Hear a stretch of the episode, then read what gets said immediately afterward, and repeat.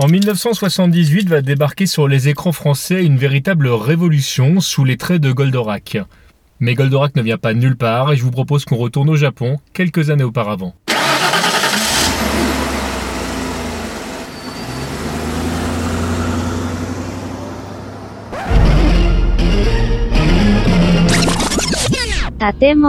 Nous sommes courant 1972 dans un embouteillage quand Kyoshi Nagai, qu'on connaît plus sous le pseudo Go Nagai, a une drôle d'idée en observant les voitures qui sont coincées les unes derrière les autres. Cette idée, et on va y revenir, est ce qui amènera six années plus tard Goldorak en France. Mais ne brûlons pas les étapes. La première question qu'on pourrait se poser ici avant tout, c'est qui est Gonagai? Alors, avant de créer Mazinger, Gonagai, c'est avant toute chose un, auteur comique. Donc moi je m'appelle euh, Jérôme Vicky et dans le civil je suis traducteur de comics et non pas de manga. Euh, il n'empêche que je suis de la génération Goldorak. Donc la génération Goldorak a un petit peu découvert beaucoup de choses en même temps. Euh, que ce soit les dessins animés en provenance du Japon ou diverses choses euh, d'Amérique, donc euh, ça ne fait pas beaucoup de différence. Euh, d'autant plus que le créateur de Goldorak a beaucoup été influencé par la, culture populaire américaine. Et ce monsieur s'appelle Gonagai et je lui ai consacré un livre. Il a fait ses débuts auprès de Shotaro Ishinomori, qui est un, auteur vraiment classique du monde du manga. En fait, on peut voir une filiation entre Osamu Tezuka, qu'on connaît bien en France, qui est le créateur d'Astrologue Robot, du Roi Léo, de Prince Saphir, et qui est considéré comme le dieu des mangas, c'est son surnom d'ailleurs, on l'appelle le dieu du manga, parce qu'il a fait de, tout euh, en grosse quantité et dans tous les genres. Et Shotaro Ishinomori, c'était son disciple, il, a été son assistant pendant une certaine période, et il a continué dans la même voie que, que Osamu Tezuka, c'est-à-dire euh, une très très grosse production, très variée dans, dans tous les genres. Et Gonagai, on peut dire que c'est le, troisième. Il y a une, espèce de filiation sur trois générations, enfin génération dans, le sens euh, des auteurs qui se suivent. Voilà. On sait que Nagai avait pour souhait de travailler aux côtés de Tezuka. C'était une référence pour lui à tous les niveaux. Mais en se retrouvant comme assistant d'Ishinomori, il va apprendre énormément de choses. Quand Nagai débute comme assistant chez Ishinomori, en plus, il va très vite se retrouver tout seul. C'est que les autres assistants vont partir. Et euh, il va se retrouver tout seul à devoir monter une, nouvelle équipe, mais dans un premier temps, il se retrouve seul et à devoir euh, assister euh, le, maître du studio et dessiner des décors, faire l'ancrage. Enfin, c'est vraiment un travail énorme. Avec parfois des, des pointes, alors ça c'est incroyable, des pointes à 64 pages par jour. C'est hallucinant, quoi. Même, même à plusieurs, c'est vraisemblable. Là, ils étaient deux. Pendant deux ans, il va faire l'assistant. Et au bout d'un moment, il va se dire, mais c'est quand même pas à ça que je rêvais. Moi, je voulais être moi-même dessinateur de manga, pas juste assistant. Et pour réussir, malgré cet emploi du temps complètement dingue, à faire, à devenir lui-même auteur, il va devoir passer par la case du manga comique. Parce que le manga comique, à l'époque, le gag manga, ça se développe en quelques pages. Ce sont des, des chapitres autoconclusifs. Donc ça, il va réussir à se trouver des plages de temps entre ses travaux pour Ishinomori pour faire des, des, pages en pure spéculation, en fait, pour montrer aux, autres éditeurs.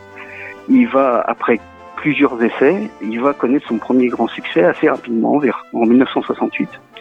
Donc c'est une année euh, un petit peu révolutionnaire partout dans le monde, et y compris dans le monde du manga, parce que il y a une nouvelle revue qui se, qui, se crée à ce moment-là, qui s'appelle Shonen Jump, qui en fait est une, une émanation d'une autre revue qui est en train de disparaître. Alors ils font des, numéros spéciaux et le rédacteur en chef de cette, cette nouvelle entité, comme, comme il sent que c'est un petit peu la fin, il est prêt à, à faire feu de tout bois et à, à, publier des choses un petit peu étonnantes. Et notamment, euh, notamment des créations par des, des auteurs jeunes, parce que les auteurs euh, un peu plus chevronnés sont plutôt ailleurs, ils sont chez Shonen Magazine ou chez d'autres euh, d'autres revues, qui en comparaison vont paraître un petit peu euh, enfin traditionnel, disons. parce que Shonen Jump va créer, va publier beaucoup de choses euh, qui secouent un peu le cocotier, euh, des séries avec des voyous qui se bagarrent, des choses comme ça. Et Nagai va y créer l'école impudique, qui va être son premier grand succès. Lumiko Takahashi, la maman de Ranma, Juliette Je t'aime, Lamu, dira que Go Nagai a vraiment été une énorme inspiration pour ses travaux. On a du mal à se rendre compte ici en France à quel point Nagai a été un curseur important dans le manga et dans l'animation japonaise. Go Nagai aimerait bien faire autre chose que de, de l'humour. Il aimerait bien faire de, des grandes sagas de science-fiction comme Ishinomori et Tezuka, c'est ce dont il rêve depuis toujours. Après avoir galéré un bon moment en soumettant des projets à plusieurs éditeurs, Gonagai va s'inspirer de L'Enfer de Dante, illustré par Gustave Doré. Et ce manga, qui s'appelle Mao Dante, sera une sorte de frustration pour l'auteur, puisqu'il ne pourra jamais aller jusqu'au bout de son histoire. Euh, le magazine ne va pas durer va, ça ne fonctionne pas. Et d'ailleurs, bon, plusieurs des séries qui sont publiées dedans vont trouver leur place ailleurs, notamment Tiger Mask et Kamen Rider. Kamen Rider, ça va devenir une institution au Japon. Il y a eu un nombre de suites invraisemblables. Il y en a quasiment une chaque année, et ça continue encore aujourd'hui. Euh, mais bon, euh, Mao Dante euh, s'arrête au bout de, de deux épisodes, et en plus c'est une série vraiment étonnante parce que le héros se rendait compte qu'il était vraiment un démon, qu'il faisait partie de la famille des démons, et il décidait de prendre le parti des démons contre les êtres humains. Donc, ce qui est assez euh, étonnant. Euh, mais ça s'arrête là. Ça pourrait s'arrêter complètement là, mais il se trouve que le manga a tapé dans l'œil d'un producteur qui s'appelle Ken Ariga, qui est producteur chez Toei Animation, et il veut que Gonagai lui, crée une, une bible pour une série animée qui soit dans le même genre que Mao Dante. Et c'est comme ça que Devilman va naître. Ce sera donc sa porte d'entrée vers la Toei Animation. Dans la même période, il donnera naissance avec ses frères à Dynamic Productions, qui lui permettra de gérer les créations de ses œuvres, leur distribution et leurs éventuelles adaptations. Et donc là, on entre dans la, la période où euh, Gonagai va travailler dans le multimédia. Il va créer des concepts lui-même va mettre en scène sous forme de manga, manga papier, dans, les magazines, euh, sous diverses formes d'ailleurs. Comme il a formé son, son studio Dynamic Production et qu'il a beaucoup d'assistants, il va même créer plusieurs versions différentes de chaque histoire pour les vendre à différents magazines qui s'adressent à différents publics, par exemple euh, des magazines plutôt destinés aux élèves de, de cours primaires, euh, plutôt aux, aux, collégiens, plutôt aux lycéens. Voilà. Il va confier la partie animée à Toei Animation. Et le troisième larron, ce sera Poppy, qui fait partie du groupe Bandai et qui va créer tout ce qui est produits dérivés, jouets notamment. Et c'est dans ce contexte que va naître le grand frère de Goldorak, Majinga Zetto. La légende dit qu'un beau jour, Gonagai était coincé dans un embouteillage et qu'il a eu l'idée subitement que sa voiture allait, allait avoir des jambes qui lui pousseraient qui lui permettrait d'enjamber les autres voitures et puis de se sortir du bouchon. Euh, lui il dit que c'est pas exactement ça qui s'est passé. Il était à pied, il regardait la route et il voyait un, bouchon devant lui. Il voulait traverser euh, sur le passage piéton, mais il y avait le bouchon. Et c'est là qu'il a eu la vision, qu'il s'est dit tiens, si une de ces voitures pouvait enjamber les autres, euh, elle sortirait du bouchon. Et là, il s'est dit, j'ai un concept. Euh, les robots, c'était un paysage qui était déjà plutôt bien, euh, bien alimenté au Japon avant que, que Mazinger n'arrive. Bonjour, je suis Grégoire Hulot, directeur de collection des éditions Kurokawa et euh, bah, je connais bien Gonagai, euh, bah, déjà parce que je l'ai rencontré plusieurs fois au Japon euh, et parce que bah, j'ai déjà euh, travaillé en contact avec sa société et en plus de ça, bah, je suis forcément euh, fan des œuvres de ce grand monsieur. J'ai réalisé un hors-série Gonagai pour Animeland il y a environ une vingtaine d'années Enfin, il y avait déjà un peu tout ce qu'il fallait, quoi. Il y avait, euh, les robots à taille humaine euh, et à figure humaine avec Cyborg 009. Il y avait, euh, il y avait le robot géant avec Tetsujin 28. puis Giant Robot. Il y avait, en, termes de héros, il y avait déjà Ultraman et donc bah, Mazinger, personne l'attendait vraiment, quoi.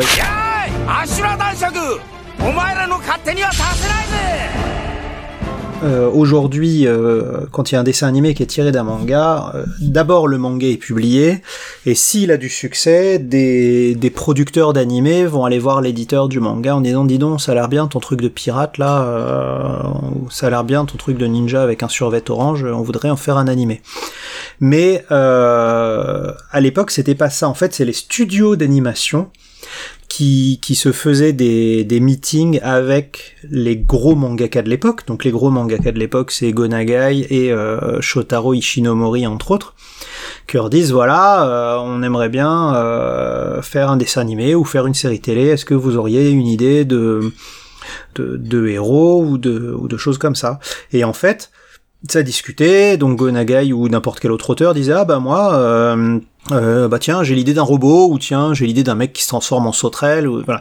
Et à partir de là euh, on dit bon bah très bien on vous laisse réfléchir. Et donc là le, le mangaka va réfléchir à une histoire et il va ensuite revenir le proposer euh, au studio qui vont dire ok très bien on avance et euh, alors la chose appartient à Gonagai mais le studio euh, a, a, des droits d'exploitation avantageux sur le sur le dessin animé et chacun avance de son côté.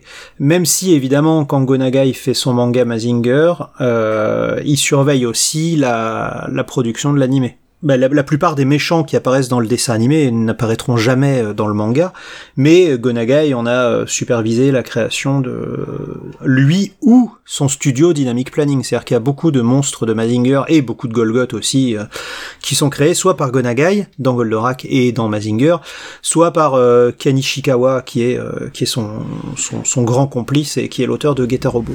Et c'est donc sur Fuji Television que le 3 décembre 1972 débarque Majinga Zetto. 18 mètres de haut pour 20 tonnes, une vitesse de course allant jusqu'à 360 km heure, capable de nager à 20 nœuds, de voler jusqu'à Mach 3, de sauter jusqu'à 630 mètres et de porter jusqu'à 150 tonnes de matériel. Pilotée par Koji Kabuto, la machine semble invulnérable. Et euh, donc là, le héros il va piloter tout seul le, robot et avec toutes euh, les conséquences que ça peut avoir. Dès le premier épisode, que ce soit dans la version animée ou dans la version manga, il, ne, pilote pas bien. Il doit apprendre tout seul à piloter le robot, ce qui d'ailleurs va devenir plus tard un classique, un grand classique dans les histoires de robots euh, japonaises. Euh, le héros doit très vite apprendre tout seul à piloter le robot et ça fait des dégâts. je crois que dans le manga il détruit une autoroute. Enfin bon, il y a des morts, etc. Enfin c'est c'est quelque chose de grave. C'est un, élément que Nagai aime bien utiliser, c'est le fait de, piloter une chose pareille qui est quand même une arme de guerre, ça a des, des conséquences. Majinga Zetto, c'est donc 92 épisodes entre 72 et 74 qui narrent les aventures du duo Koji et Mazinger Z, une machine que l'on pilote grâce à l'Overbuilder conçu à partir d'un alliage métallique incroyablement résistant appelé le Super Alliage Z, lui-même fabriqué à partir du japanium, découvert par le docteur Kabuto, le grand-père de Koji. Et pendant ces 92 épisodes, le héros et ses alliés vont détruire une par une les bêtes mécaniques du Dr Hell, un scientifique devenu complètement fou qui utilise la redécouverte d'une ancienne technologie pour conquérir le monde.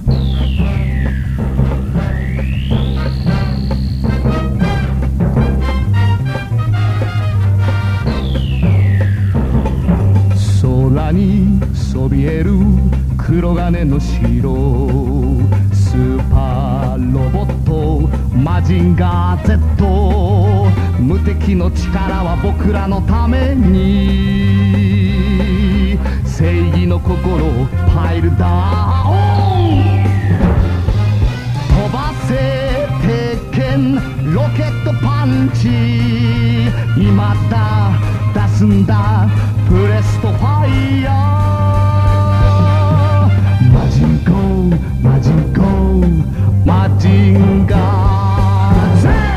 Mais alors, après deux années de Majinga Zetto, que propose la Toei Animation pour garder son public? On arrive à la fin de, de Mazinger et puis on dit tiens ça serait bien qu'il y ait, euh, une, une suite quoi. Donc euh, on en parle parce que déjà Mazinger cartonne, mais le problème c'est que euh, même si Mazinger il dure, euh, enfin l'animé dure deux heures, deux heures et demie, euh, bah, c'est toujours le même robot que tu vends. Et au bout d'un moment, donc les fabricants de jouets, les, sponsors, les, fabricants de, produits dérivés, disent bon bah on, ne peut plus vendre de robots. C'est-à-dire que les gamins ont Mazinger en plastique, ont Mazinger en métal. Il, il, nous faut des nouveaux héros à vendre, quoi. Donc ça fait ça fait partie de la de la réflexion de, de, se dire euh, bah on va on va faire un nouveau héros et euh, pour que les gens achètent un nouveau robot Et donc ce sera, euh, ce sera Gret Mazinger. Gret Mazinger qui d'ailleurs a été une vraie grosse révolution, euh, un vrai choc pop culturel et sociétal au Japon, parce que en fait il, il, était prévu de base que en fait Mazinger Z, qui était soi-disant invincible, etc., perdrait et que ce serait Gret Mazinger qui viendrait le sauver. Voilà un drôle de pari. Mettre le personnage principal de sa série en grande difficulté en condition de mort imminente et le remplacer par un nouveau héros. Bah, c'est-à-dire que t'es un gamin, euh, t'es à fond sur ton héros, et puis un jour tu, tu vas au cinéma voir euh, Mazinger Z contre le Shogun Noir, et tu vois ton héros qui perd et qui mais en plus il perd salement. C'est à dire que je vous conseille de, de voir ce film qui est un chef d'œuvre il est dispo il est sorti en DVD chez AB euh, s'appelle la collection des films Mazinger. C'est un, un chef d'œuvre ce film où en fait Mazinger se fait démonter quoi. Il, lui se fait arracher un bras il a un trou dans le bide euh, et ses ailes euh, sont fondues par de l'acide. Enfin il, il ressemble à rien c'est une épave. Et au moment où il va mourir Gret Mazinger arrive et défonce tout le monde et en fait, on se rend compte que les nouveaux méchants, Mazinger Z, est pas à, est, pas à la hauteur. Donc, euh, ils ont construit Gret Mazinger. Et c'est le père de Koji, donc Alcor, qu'on croyait mort, qui en fait euh, faisait semblant d'être mort pendant toutes ces années pour être tranquille pour fabriquer le Gret Mazinger. Enfin, c'est euh, c'est une histoire complètement abracadabrante, mais qui avait vraiment pris les, les, les, les, gamins par surprise, quoi.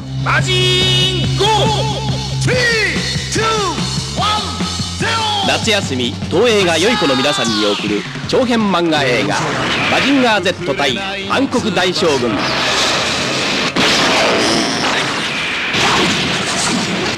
早押しマジンガー Z 頑張れマジンガー Z Et c'est donc le 8 septembre 1974 que débarque sur les écrans de Fuji TV Gretto Majinga. 20 mètres de hauteur, 32 tonnes, une vitesse de course allant jusqu'à 450 km heure, une vitesse de vol capable d'atteindre Mach 4, pouvant plonger jusqu'à 8000 mètres de profondeur pour une vitesse sous-marine maximale de 25 nœuds. Piloté par Tetsuya Tsurugi, un orphelin élevé par le professeur Kenzo Kabuto, qui n'est autre que le père de Koji, il s'entourera d'une équipe singeant volontairement celle de Majinga Zetto afin de vaincre l'empire de Miken.「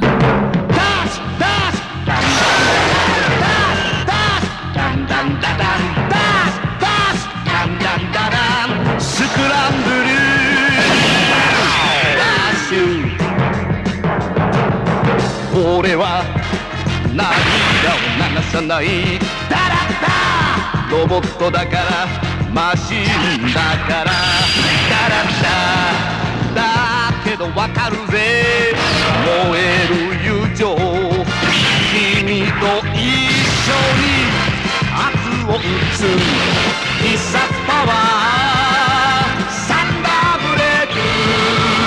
悪い奴らをぶちのめす。グレート大軍嵐を呼ぶぜ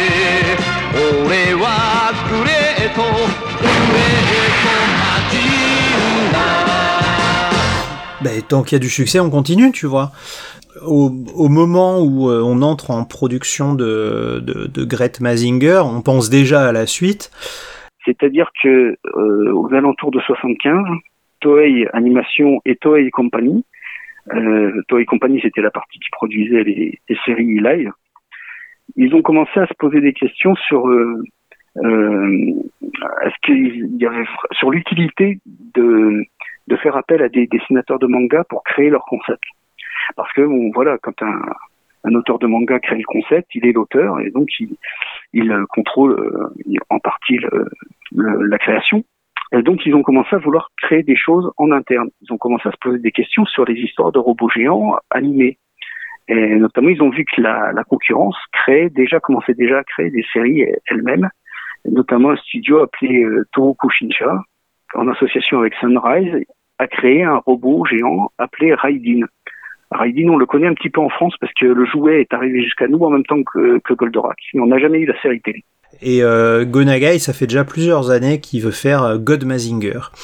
Euh, mais le problème, c'est que comme les jouets de Gret Mazinger se sont pas super bien vendus, on lui dit ouais, euh, God Mazinger, euh, c'est-à-dire que tu fais un, un Mazinger encore encore plus grand, c'est peut-être pas terrible. Est-ce qu'on peut réfléchir à autre chose? Donc euh, chez Toei, on commence à se dire tiens, on va essayer de développer des choses. On peut, on peut se passer de Gonagai dans le fond. Et il commence à réfléchir à ce cette idée. C'est euh, d'abord un court métrage qui va être diffusé dans ce qu'on appelle les manga matsuri, les festivals manga. Alors c'est pas des festivals avec des mangas papier, c'est manga dans le sens très très large du terme. En l'occurrence, dans le dans, cas, le cas présent, ce sont des dessins animés. Et aussi, ça peut être un petit peu des laboratoires. Donc là, ça va être le cas de la, grande guerre des soucoupes volantes. qui est aussi présent sur la, la compilation euh, DVD de AB dont je parlais tout à l'heure. C'était la mode des, des ovnis au Japon. Tout le monde voyait des ovnis, tout le monde parlait d'extraterrestres, etc. Et alors, euh, il développe une histoire, l'histoire d'un prince venu d'une autre planète qui a été dévasté par euh, l'ennemi et euh, qui se réfugie sur Terre et qui prend l'apparence d'un un jeune garçon vaché qui travaille dans un ranch au Japon. Et donc, ben voilà, on, on reconnaît déjà l'histoire de Goldorak, mais ça a été créé avant. Et euh, le concept, l'idée, c'était que il voulait faire une espèce de Roméo et Juliette de l'espace, donc un truc très romantique parce que le prince de l'espace était amoureux de la fille du de l'empereur euh, maléfique qui avait envahi sa planète. Donc il y avait cette espèce de tension entre deux familles euh, ennemies. Et puis euh, pour le côté science-fiction, le côté action, euh, côté gadget quelque part, il devait piloter un robot associé à une, une, une soucoupe volante qui se transforme en soucoupe volante ou quelque chose comme ça. Et là, chez Toei, ils essayent de développer ça en interne et ils n'y arrivent pas. Et au bout d'un moment, ben, ils se retrouvent un peu, un peu cons, quoi. C'est qu'ils sont obligés de se retourner vers Gonagai parce que lui, il a prouvé qu'il savait faire ça. Il a donné Mazinger Z, la suite de Mazinger Great Mazinger. Il a aussi créé avec Ken Ishikawa une autre série de robots. La série s'appelle Geta Robot. Euh, donc euh, bon, ben, euh, ils vont quand même lui demander. Et, lui, bon, il n'est pas, voilà, il n'est pas bégueule. Il va, il va s'exécuter, il va leur faire un, un décroquis et il va trouver le moyen que le robot s'encastre dans la soucoupe, un petit peu comme la proue d'un navire. Euh, et donc, le, il va aussi créer le, le, look du héros, le costume du héros, euh, le, le, le look de la, la nana qui est amoureuse de lui, qui est son ennemi, mais dont il, ils sont amoureux, ils vivent un, amour euh, contrarié. Euh, et donc bon voilà, en gros il s'approprie le, matériau et puis puisqu'on a besoin de lui, puisqu'on veut mettre son nom sur le sur le produit, et ben c'est ça devient sa chose. Et en fait, bah, c'est Goldorak sans Goldorak, quoi. C'est-à-dire que ça s'appelle pas Grenadier, ça s'appelle Gat Tiger, et c'est un pilote, c'est un test, quoi. C'est un petit dessin animé de 25 minutes.「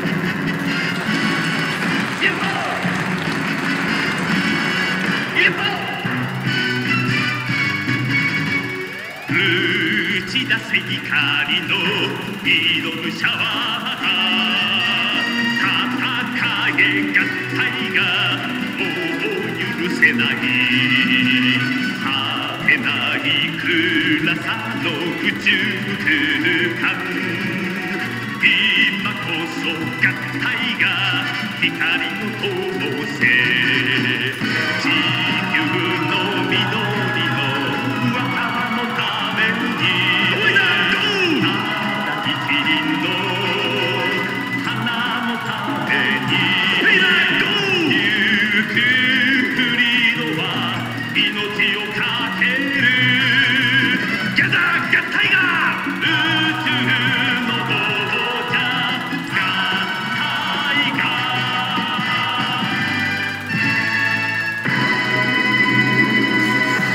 en gros, bah, c'est euh, c'est les 74 épisodes de Goldorak, mais sur 25 minutes. Là, on, voit un truc qui est, étonnant et qui sera repris à la toute fin de Goldorak, c'est que en fait, euh, le grand chef des méchants, en fait, c'est une fille et qu'elle était amoureuse du prince. Et au final, ils vont s'entretuer et c'est très très triste et euh, elle meurt et du coup pour la venger, l'autre il monte dans son vaisseau et il massacre tout le monde et euh, ça finit. Enfin, c'est un truc hyper mélancolique, ça dure 25 minutes et ça servira de base de travail euh, pour Goldorak. Et dans un premier temps, ce court métrage met en scène donc ces personnages. Alors, on reconnaît euh, Actarus, euh, Vegalia. Euh, il y a aussi tous les personnages du, du ranch du Boulot Blanc. Euh, c'est des personnages qu'on va voir plus tard dans la série Goldorak. Ils n'ont pas exactement le même look. Enfin, pour certains, ils n'ont pas du tout le même look. Actarus encore, il, a, il, rappelle l'Actarus que l'on connaît, sauf que les couleurs de son costume sont pas les mêmes.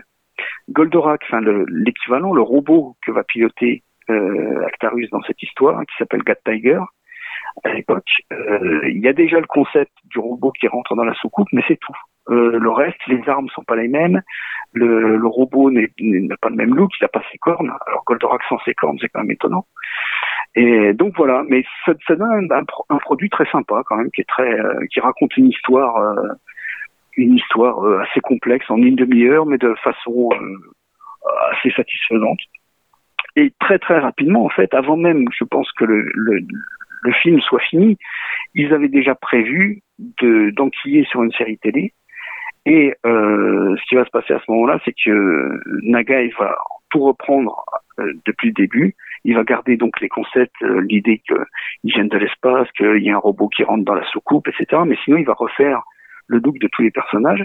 Et à la, à la demande de Toei, on va placer cette nouvelle version dans la, la continuité de Mazinger et de, de Great Mazinger. Donc ce sera la suite, une suite, mais qui n'en est pas vraiment une. C'est- C'est-à-dire que euh, ça a tellement été conçu comme quelque chose d'indépendant que euh, la connexion avec euh, avec les deux autres séries Mazinger, qui en plus étaient arrivées à une conclusion assez satisfaisante à la fin de Great Mazinger, euh, Mazinger Z et Great Mazinger s'allient pour vaincre leurs ennemis définitivement, dont le, le premier ennemi de Mazinger Z qui est revenu, qui avait, qu'on croyait mort, mais qui est revenu sous une forme cybernétisée. Euh, en plus, le, le père d'Alcor, qui est le, créateur de Great Mazinger, meurt, donc ça, fait une espèce de, conclusion euh, assez nette. Donc quelque part, euh, Mazinger n'avait pas besoin de suite. Et Goldorak qui arrive après n'est pas vraiment une suite. C'est-à-dire que on a mis Alcor là-dedans.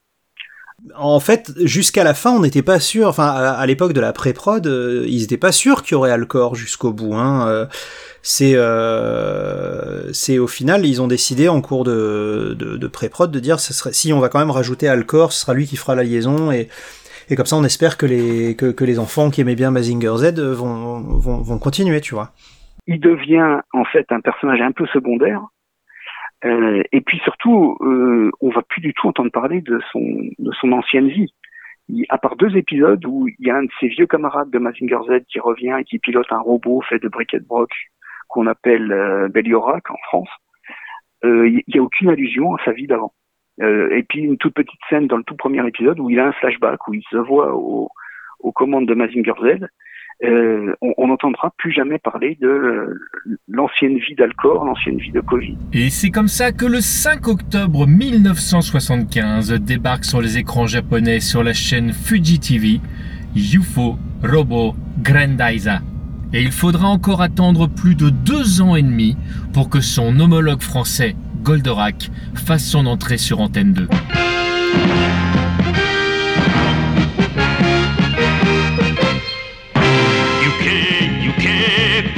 ビュークフリード飛べグレンダイザー大地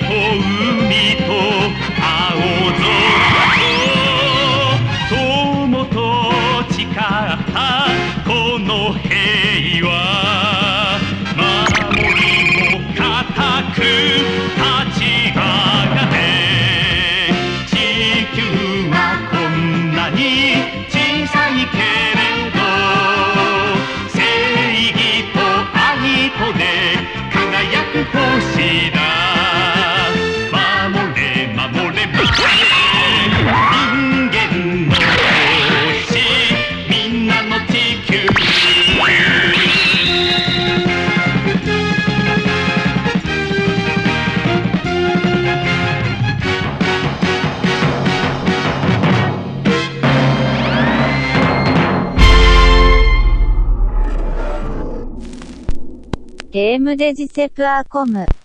Nos productions vous plaisent? Vous avez envie de nous laisser un pourboire et retrouver du contenu exclusif? Alors rendez-vous sur premium.tmdjc.com.